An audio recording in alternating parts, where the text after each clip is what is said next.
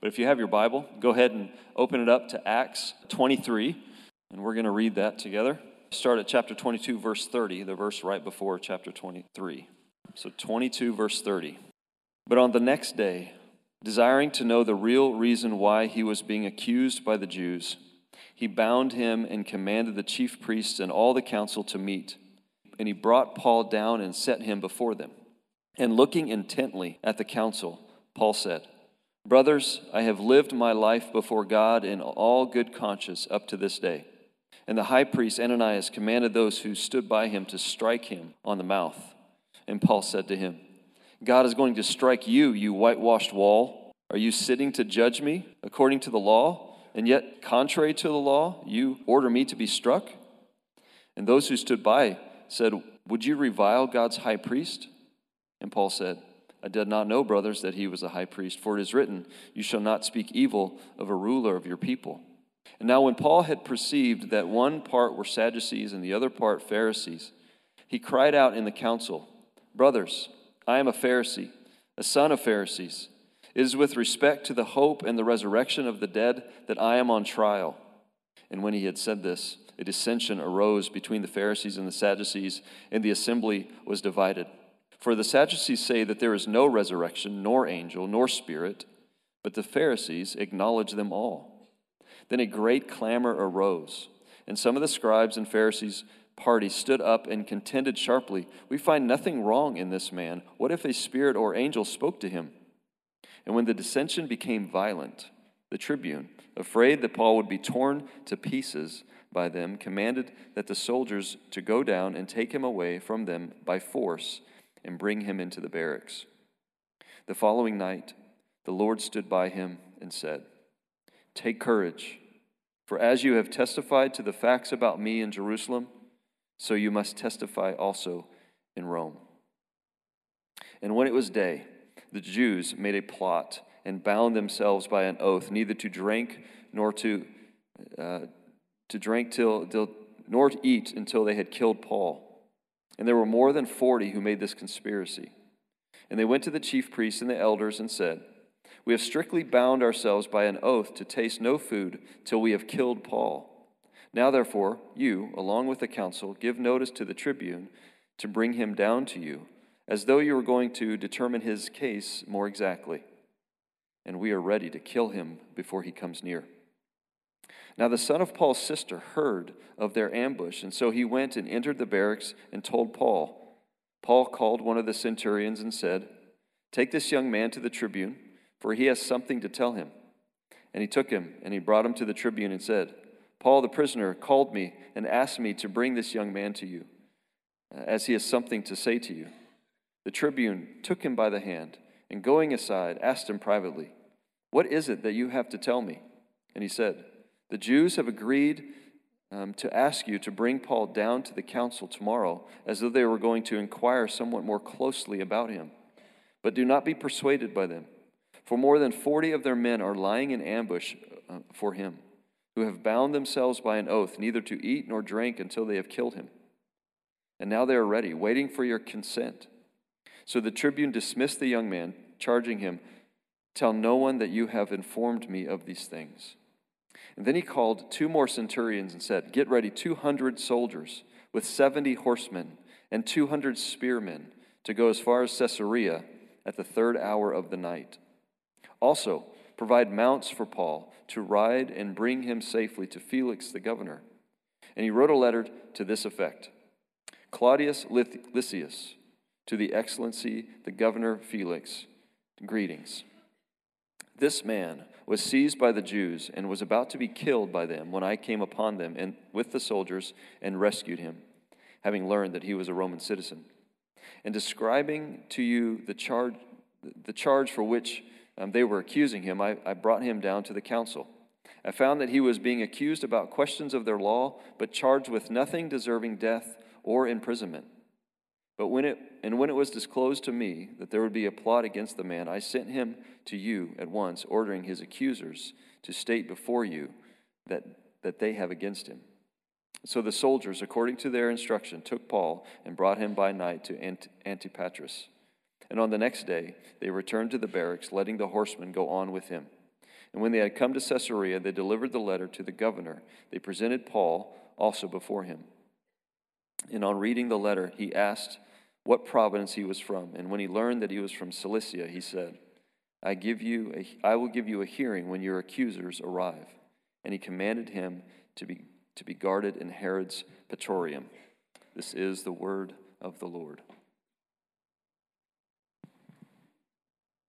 I think I can guarantee that the Apostle Paul had no idea that all of that was going to happen to him. I think if you go back and you go to that encounter where he is on the road to Damascus and Jesus appears to him and invites him into a relationship with him, but invites him into a mission, and Jesus has a plan for him, I don't think the Apostle Paul saw this. I don't know what he saw. But when you think about the amount of um, difficulty, of adversity that he is going through, it at least stops me and it makes me ask this particular question Am I willing to follow Jesus no matter what circumstances come in my life? Which makes me ask when I first decided to follow Jesus, what was I signing up for? What was I signing up for? I think that question is a good question to ask because we don't know specifically what circumstances we're going to find ourselves in. So if I were to ask you, hey, how are you doing? How are things going? For many of you, you would say things are going great. And, and that, that, that song that we just sang, that God is good, isn't He good? And then you'd have a list for me of things, of reasons why that you believe that God is good specifically to you. And you look back on the last few uh, days, weeks, even maybe months, and for the most part, things are going well and there's a lot to be grateful for. So I'm doing well. Others of you, not so much. Others of you, that's not been your story, that the last few days, weeks, maybe months have been difficult. That you've, you've had more detours than easy passes. That you've had more um, nights of deep concern or deep sorrow. You've had more moments where you find yourself, again, at the breaking point and so when I ask you how you're doing, I'm not doing so well. I can still sing that God is good, but um, it's more either me remembering like a long time ago, or it's me just kind of hoping that things are going to change. That's where I'm at. That's what's going on right now in my life. Which makes me wonder as a church, and, and when I speak about that, I hope you know that I'm, speaking about not just all the other churches in America, but Sunnybrook is different. Now, I hope there are some things that, that we are not, um, not guilty of, that maybe some churches that are struggling uh, with their understanding of their mission are struggling with. But looking collectively at how, particularly the church in America, because that's the church that I've been a part of for a pretty long time now, church in North America, the church in the West, so often, when we encounter people, road to Damascus type experience, we invite them into a relationship with Jesus Christ and then to be a part of his mission. We do so trying to help people see themselves as their lives getting better like if you come follow Jesus, your life will be better. If you come follow Jesus, your circumstances, there's going to be hard days. I'm not going to lie to you, but God is going to be with you. And overall, it's going to be kind of like the stock market, right? Like there'll be some down days, but for the most part, it's onward and upward. Like we don't want to talk about a spiritual recession. If you just hold on, and if you just think long term, I promise you, things will get better. If you just keep reading your Bible and doing what it says, if you keep um, coming to church and being involved in community, do you see your life overall being better than it used to be? And that's one of the reasons why, why people can have spiritual experiences, deep spiritual experiences, in very difficult times in their lives, where they feel like they're at the breaking point, and then all of a sudden Jesus shows up, and this is my way out. This is the, the hope that I was looking for, and I'm just going to believe in a, in a better tomorrow because Jesus has finally come and promised me hope. And we need to be careful.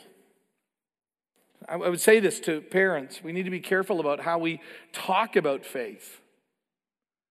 Like group leaders, we really need to be careful about how we talk about faith. For those of you that are youth sponsors or you're working in our children's ministry, be very careful how we talk about faith because in reality, we don't know exactly what tomorrow is going to bring, do we? The Bible even warns about this. Be very careful promising, oh, tomorrow I'm going to do such and such, and on the next day I'm going to do such and such. Be very careful for a foolish person talks like that because we do not know about what tomorrow is going to bring. The Bible cautions us from looking at life in a one dimensional way. I think that's why most people, and maybe even we, if we could go back and look at it, would think, hey, why don't we preach roughly the first 18, 19 ish chapters of the book of Acts, maybe up to 20, and then just kind of call it a day, and, uh, you know, we'll just write a little uh, kind of a, a brief explanation of what happens in the last eight chapters. Because from chapter 20, 21, all the way through 28, things never really get better for Paul. By better, I mean like circumstances remain hard.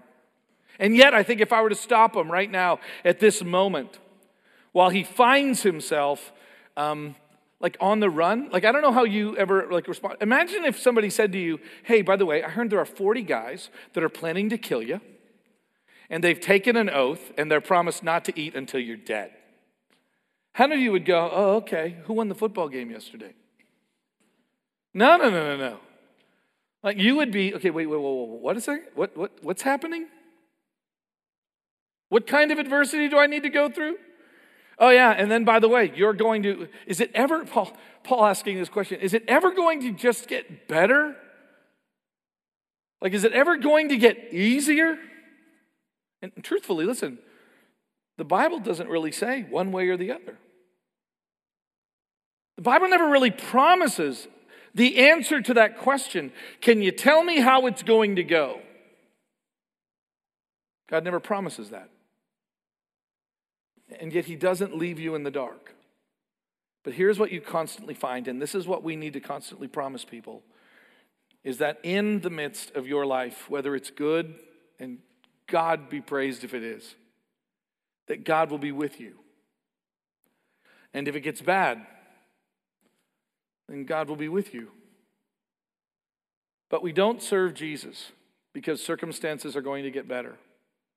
And we don't serve him just because they're not going to get better. We serve him because of who he is, because he is good. We encounter Jesus Christ and we see in him something that is absolutely worth us devoting our attention, us devoting our devotion, us devoting, willing to sacrifice because we believe that following Jesus Christ and doing as he has asked and being a part of his mission is worth it no matter what, not because it just makes my life better. Because in reality, it would be easier if you're in high school It'd be a whole lot easier if you just selectively chose like when to follow Jesus, wouldn't it? Like, I want to follow Jesus like when it works for me, but then if I find myself in a really, really bad circumstance, then it really would be better for me. It would just work out better for me if I were to selectively choose when to follow him. Like in college, right? Wouldn't it be better if you just selectively chose when to follow him? If you just decided when it was advantageous for you, and that's when I want to follow him, but if I feel like it's going to cost me, then I don't want to because I'm trying to follow that path of least resistance. And I remember thinking that, that junior high would be hard, but that high school would be better, but then I thought that college would be easier, and then I thought that being a grown up would be easier. And what I ultimately found out was that following Jesus Christ is always hard. Because what the Bible promises us the picture of the world that the Bible gives us is a world that is opposed to the way of God. A world that God made that is in opposition to Him. And so, those chapters in the book of Acts 21, 22, all the way through 28 show God's servant, Paul, being faithful in the face of wave after wave after wave after wave of opposition. By the way, I, I don't know if that's what you're going through. Like, I don't know if, if that is so out of touch for you because I, really things are going well. And I hope you're not making me feel bad because they are. I'm really not. I'm able to look at you and say, man, I think that's great. I think it's great that your health is doing well. I think it's great that your family is doing well. I think it is great, and I hope that you praise God for how your business is being successful. And God is just rewarding everything that you are doing. I hope you're able to thank God for all of that. But I'm asking you, are you following Jesus Christ because of that? Or are you willing to in the downturn? Are you willing to, even in the upturn, are you willing to recognize that there must be more than circumstantial faithfulness? And that's what this text is really challenging us with.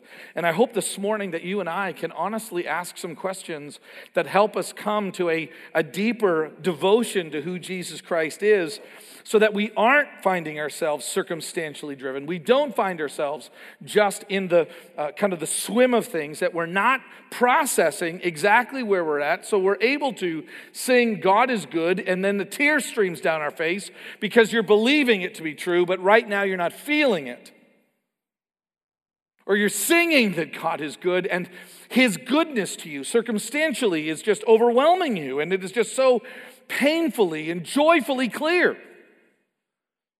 But that joy exists in both circumstances, that peace exists in both circumstances.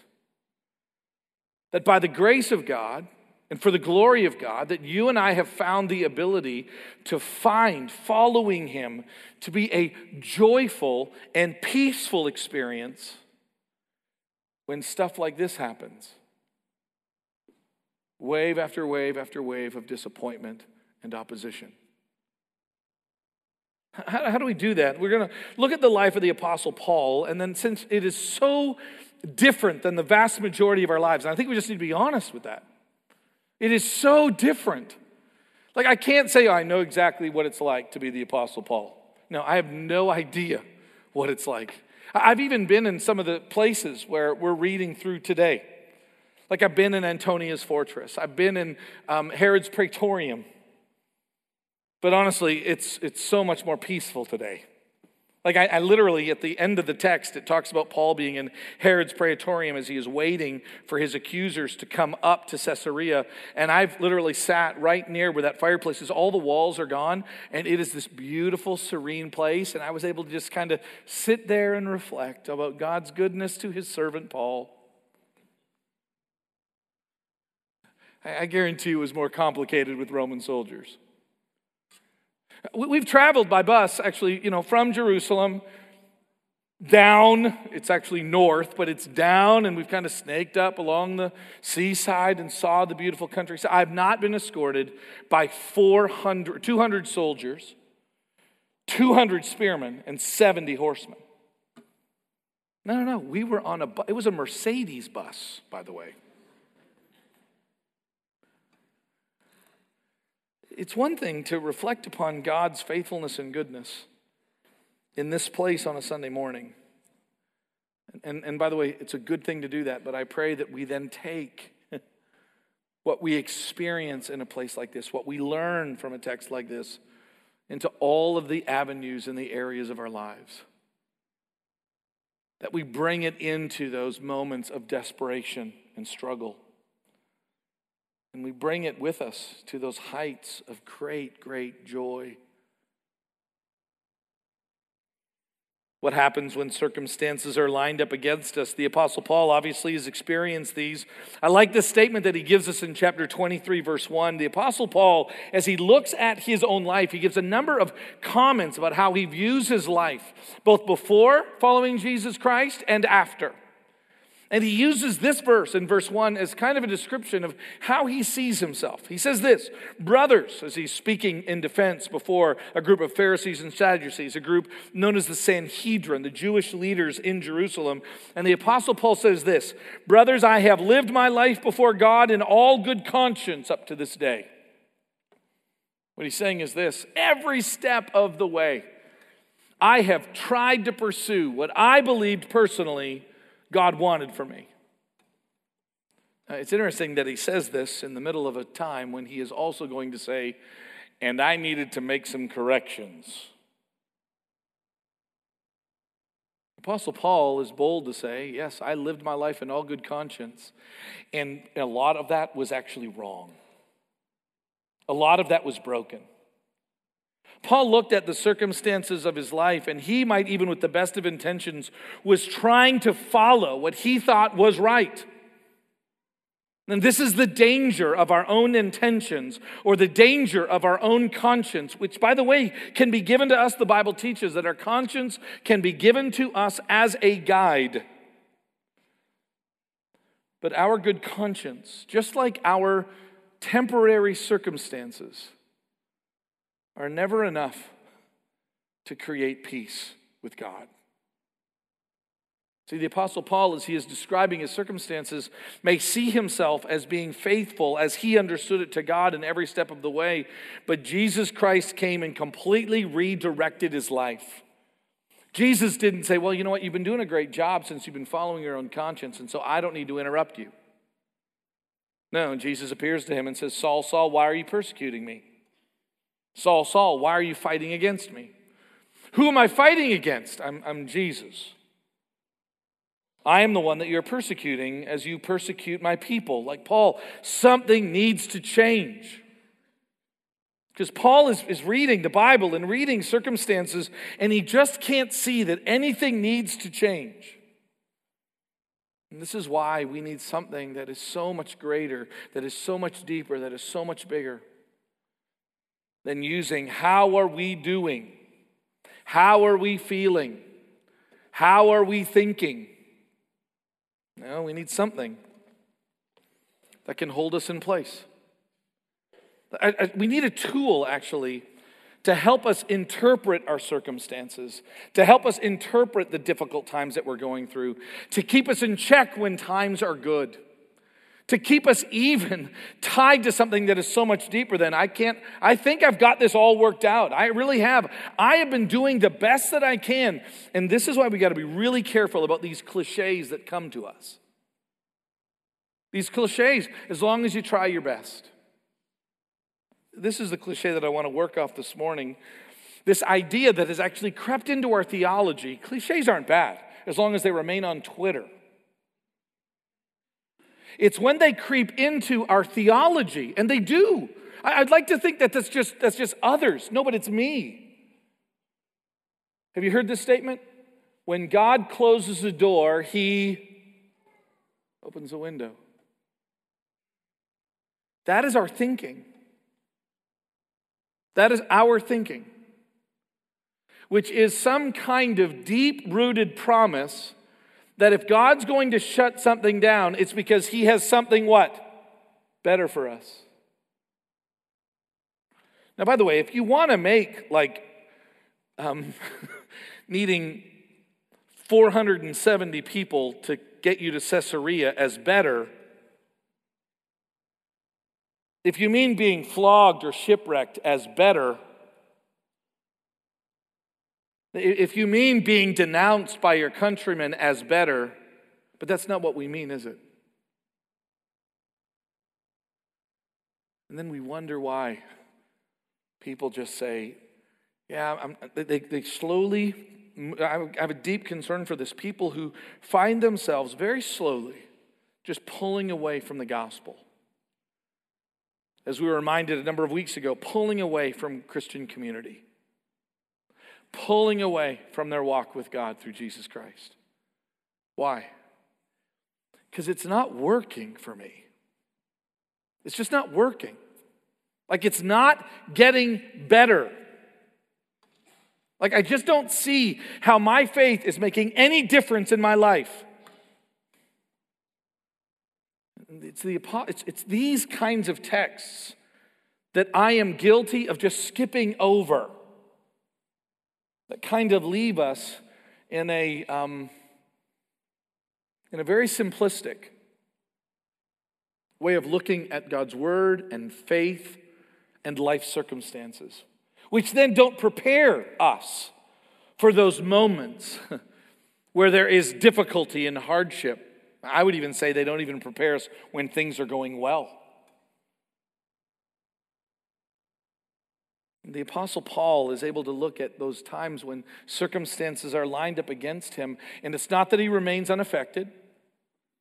It's, it's, it's not that there's not like a, a, a, change or there's no change at all in his attitude or behavior. No, as we're going to see, the Apostle Paul is a very real person with real emotions and a real approach to life. And yet there is something that is deeper that is able to sustain him and hold him through. But when we hold on to a cliche version of spirituality or a very simplistic way of looking at Jesus Christ, no wonder when we go to college we decide to try something different.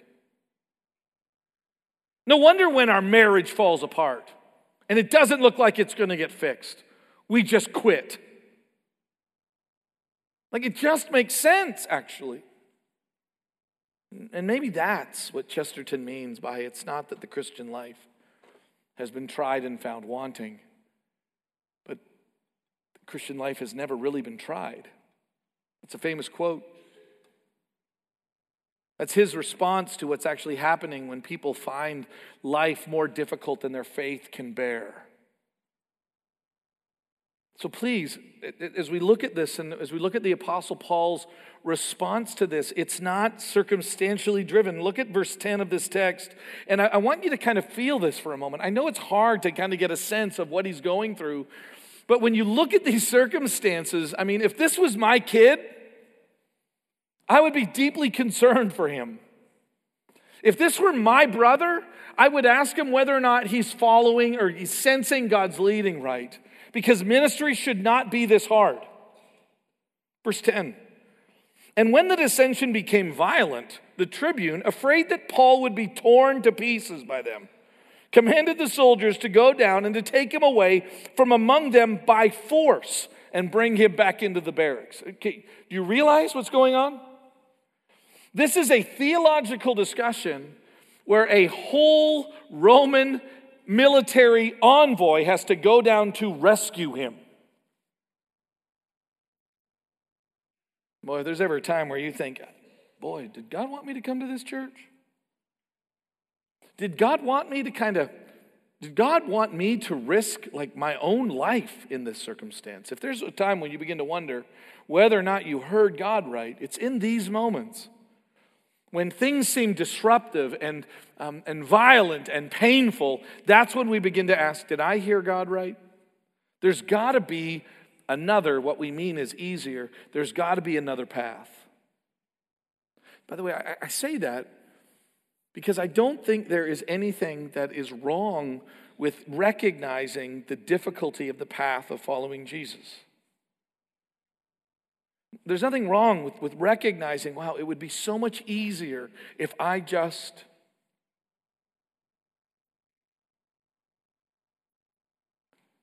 I guess that's why Jesus makes some pretty bold statements about what it means to follow him. The road to him, to follow him, is narrow and few find it. That the road that that, that, that would lead away from him, that would lead to destruction, is very wide and it's easy to find and it's easy to walk on, it's easy to stay on.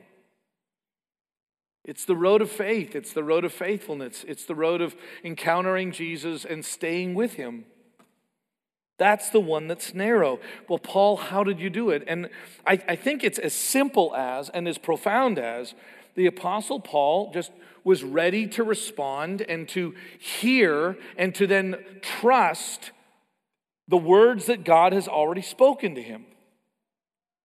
That the Apostle Paul, instead of getting wrapped up or caught up in circumstances, instead of him being caught up on how things are going right now, the Apostle Paul doesn't just look for a brighter tomorrow. The Apostle Paul is not banking on, well, you know, once I get through this little prison stint, I know that I'm going to have a really productive ministry. That's not what he's doing. He is saying at every moment, exactly when I need it, Jesus Christ comes to me and he reminds me of what I need to do and who he is. That instead of Jesus freeing him from his circumstances, he promises his presence in the midst of those circumstances. Which then makes me ask is the presence of Jesus, is the indwelling of the Holy Spirit, Is God's word to me and his promises to me enough during those difficult times or during those really, really good times? Am I really interested and am I really satisfied in who God is and his presence in my life? Or is there something better than that? Is there something more than that that I really want? And I think that's why it's good for us to come together, to just stop and to reflect and to ask this question. Like, Jesus, is it really you that I love? Is it really you that I want? Is it really your name that I care about? Is it really your kingdom that I'm going to trust and put at the center of my life? God, is it really me ordering my life around you? Or am I just using you to somehow get through life in a better, more productive way? I think it's the quintessential question that we ask Do we have a religion, just like every other religion, that functions to make life easier and better?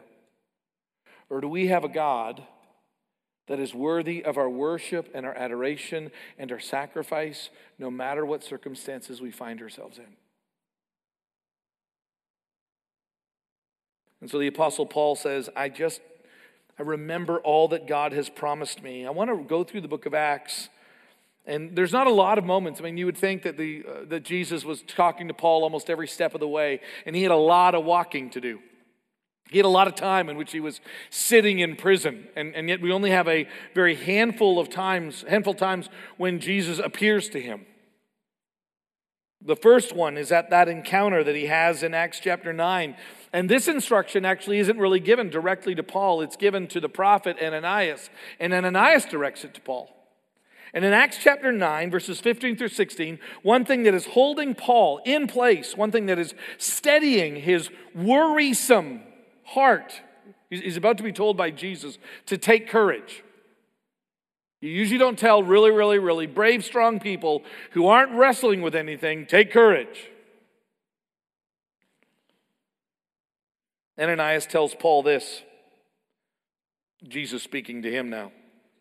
He is a chosen instrument of mine to carry my name before Gentiles and kings and the children of Israel. Now, that's all. I'm all, I'm all for that. Well, that's, a, that's a great speaking gig. I get to talk to all the Gentiles. That's a lot of people.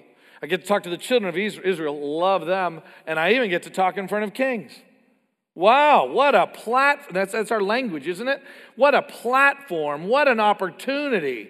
Wow, this kingdom thing must just be really just tearing it up. Wow, and Paul and God is using Paul and he's doing great things through Paul. Think of that. We know we've studied the book of Acts. To speak in front of the Gentiles was a difficult thing for him to do. They didn't always receive his message. To speak to the children of Israel winds him up in prison.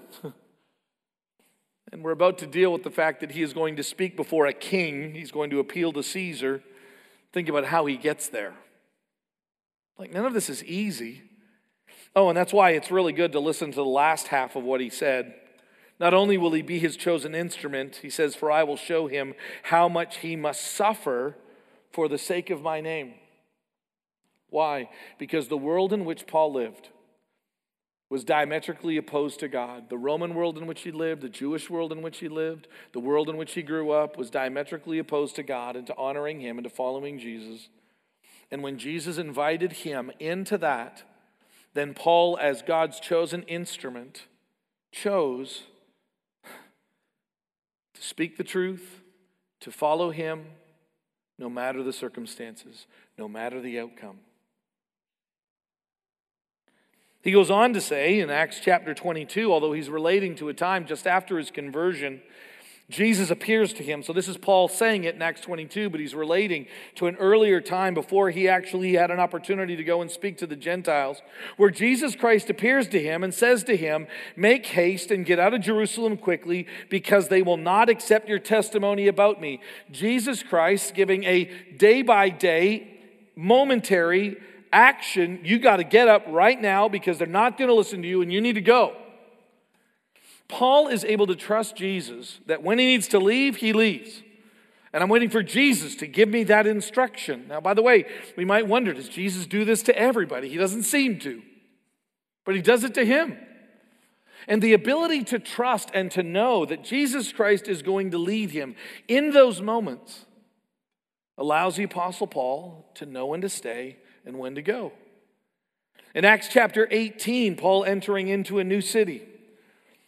Jesus Christ speaks to him and says, Do not be afraid, but go on speaking and do not be silent, for I am with you, and no one will attack you to harm you, for I have many people in the city who are my people.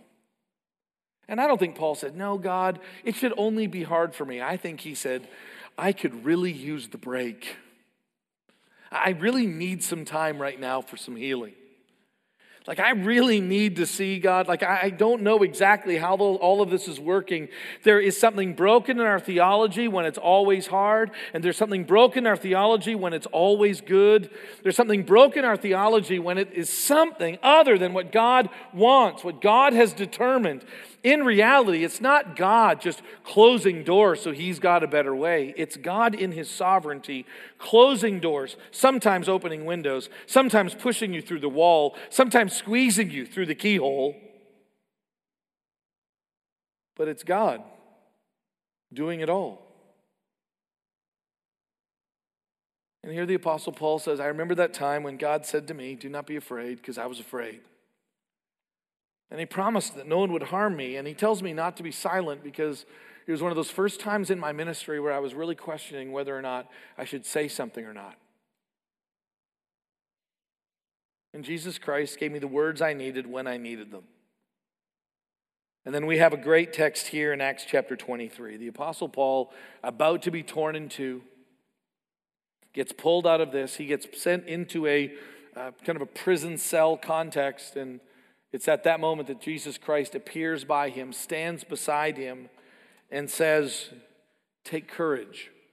I, I, just don't know any way to read that other than the fact that the Apostle Paul, at some level, I don't know the degree, needed to be encouraged at that moment, needed to somehow have the presence of Jesus Christ for him to make it through. And Jesus comes. And he doesn't say, hey, hold on, all of this is just going to melt away. But he says, take courage. For as you've testified to the facts about me in Jerusalem, so you must also in Rome. You, will testify about me in Rome. Now, here's how we would read that that the Apostle Paul is going to get out of prison the next day. He's going to probably spend some time with his family, hang out with his friends kind of, and then he's going to go on some incredible journey to Rome and have this incredible. No. Like, this is right before he finds out there's a plot of 40 to kill him. Maybe that's why he needs to hear the words take courage, because Jesus Christ knows that he's about to hear from his nephew that his life really is in jeopardy. He's about to have to walk over 60 miles in the middle of the night because people are trying to kill him. Like, this is what his journey to Rome is going to be. Spoiler alert. He's now going to sit in prison in Caesarea for a very, very long time and then get on a ship, and the ship is going to sink. Like, this is God's plan for him. And the Apostle Paul doesn't know any of this. But by the way, you do know this like the Apostle Paul, I, I think, I don't know for certain, but at any moment the Apostle Paul can go, Uncle, I'm done. Like, I'm, I, I, I can't do this anymore. What do you want me to say? Like, I won't follow him anymore. I'm willing to give up. I can't do this anymore. But he cannot forget the one that appeared to him. He cannot forget that he is his chosen instrument and he will not let go of Jesus because Jesus will not let go of him. And so the Apostle Paul remains faithful and remains courageous. And so what does he do? He just waits. Look at verse 35 of our text. Now he finds himself in a brand new location. The, the, this place is quite amazing. We're getting ready to head to Jerusalem next May again. And this is one of the final places that we end up visiting is, um, is Herod's palace by the sea. Um, there is this, this wonderful, like a, like a Boone's Pickens Stadium, uh, uh, a, a, incredible track where they would race horses literally like, a, like an Olympic Coliseum kind of a place. And then his palace, and at the end of his palace, he has this infinity pool. And then all these rooms, and now it's just really just a shell, but you can just see the splendor of Herod's palace. And he would have been kept in one part of this. And he is brought there as he is waiting. Next week, we'll talk about specifically about how that, that, that court, uh, the next level of his hearing goes. But I like how this text ends in verse 35. It really does remind us of how the Apostle Paul approached his walk with Jesus Christ to give us the courage to face our week. Luke records this statement given by Felix I will give you a hearing when your accusers arrive. And when he commanded him to be guarded, and, and then he commanded him to be guarded in Herod's praetorium. And so the Apostle Paul has to do what most of us always have to do, which is we just have to wait. It seems like a door has been closed, doesn't it, on Paul's ministry? He'll never see Jerusalem again. It seems like a door has been closed, doesn't it? It seems like maybe even his life is right near the end. And yet, it's in moments like this that the Apostle Paul digs down deep. He seems to reflect upon all the things that God is and he reflects upon all the circumstances of his life and he asks himself this question over and over and over again Can God be trusted now? Can God be trusted today? Can God be trusted in these circumstances? And the answer he keeps coming back to is yes. God can be trusted. He said that I'm going to Rome. I don't know how it's going to get there, but if I know God, it's going to be different than I thought. Has your life turned out different than you thought? Has your faith journey been different than you thought? Has that caused you to question? Has that caused you to doubt? Has that caused you to flinch, spiritually speaking? This time I want to call Angela to come up. And I want to spend a few moments just reflecting on God's plan and God's purpose in your life. As she plays, I, I, want you to think about the circumstances of your own life, which are probably very different than Paul's. But I would love for you to think about this question. When you decided to follow Jesus, what did you think that you were signing up for? And then I want to kind of just trace through the time from when you moment, the, the moment from when you met Jesus to today.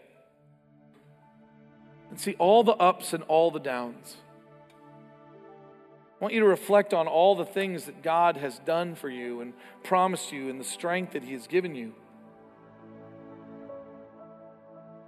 Now, maybe if, if you're honest, you can actually stop and go, I really don't think I understood what I was getting into. That would be my testimony. I literally had no idea what I was getting into. But in this moment, you can at least ask that question again and say, But isn't he good? Like, hasn't he been good to you? And don't just think of circumstances, but think about him. Think about his love for you in Jesus. Think about his presence in your life during the difficult times. Think about the promises that he has given you and will continue to give you. So I'm not asking you to look at some kind of a cliche or I'm not asking you to believe in a better tomorrow. I'm asking you to consider Jesus, His character, His goodness. I'm asking you to think about God and His plan for you. And only then, I think you'll be able to look back at your own circumstances and say, He really is worth it all.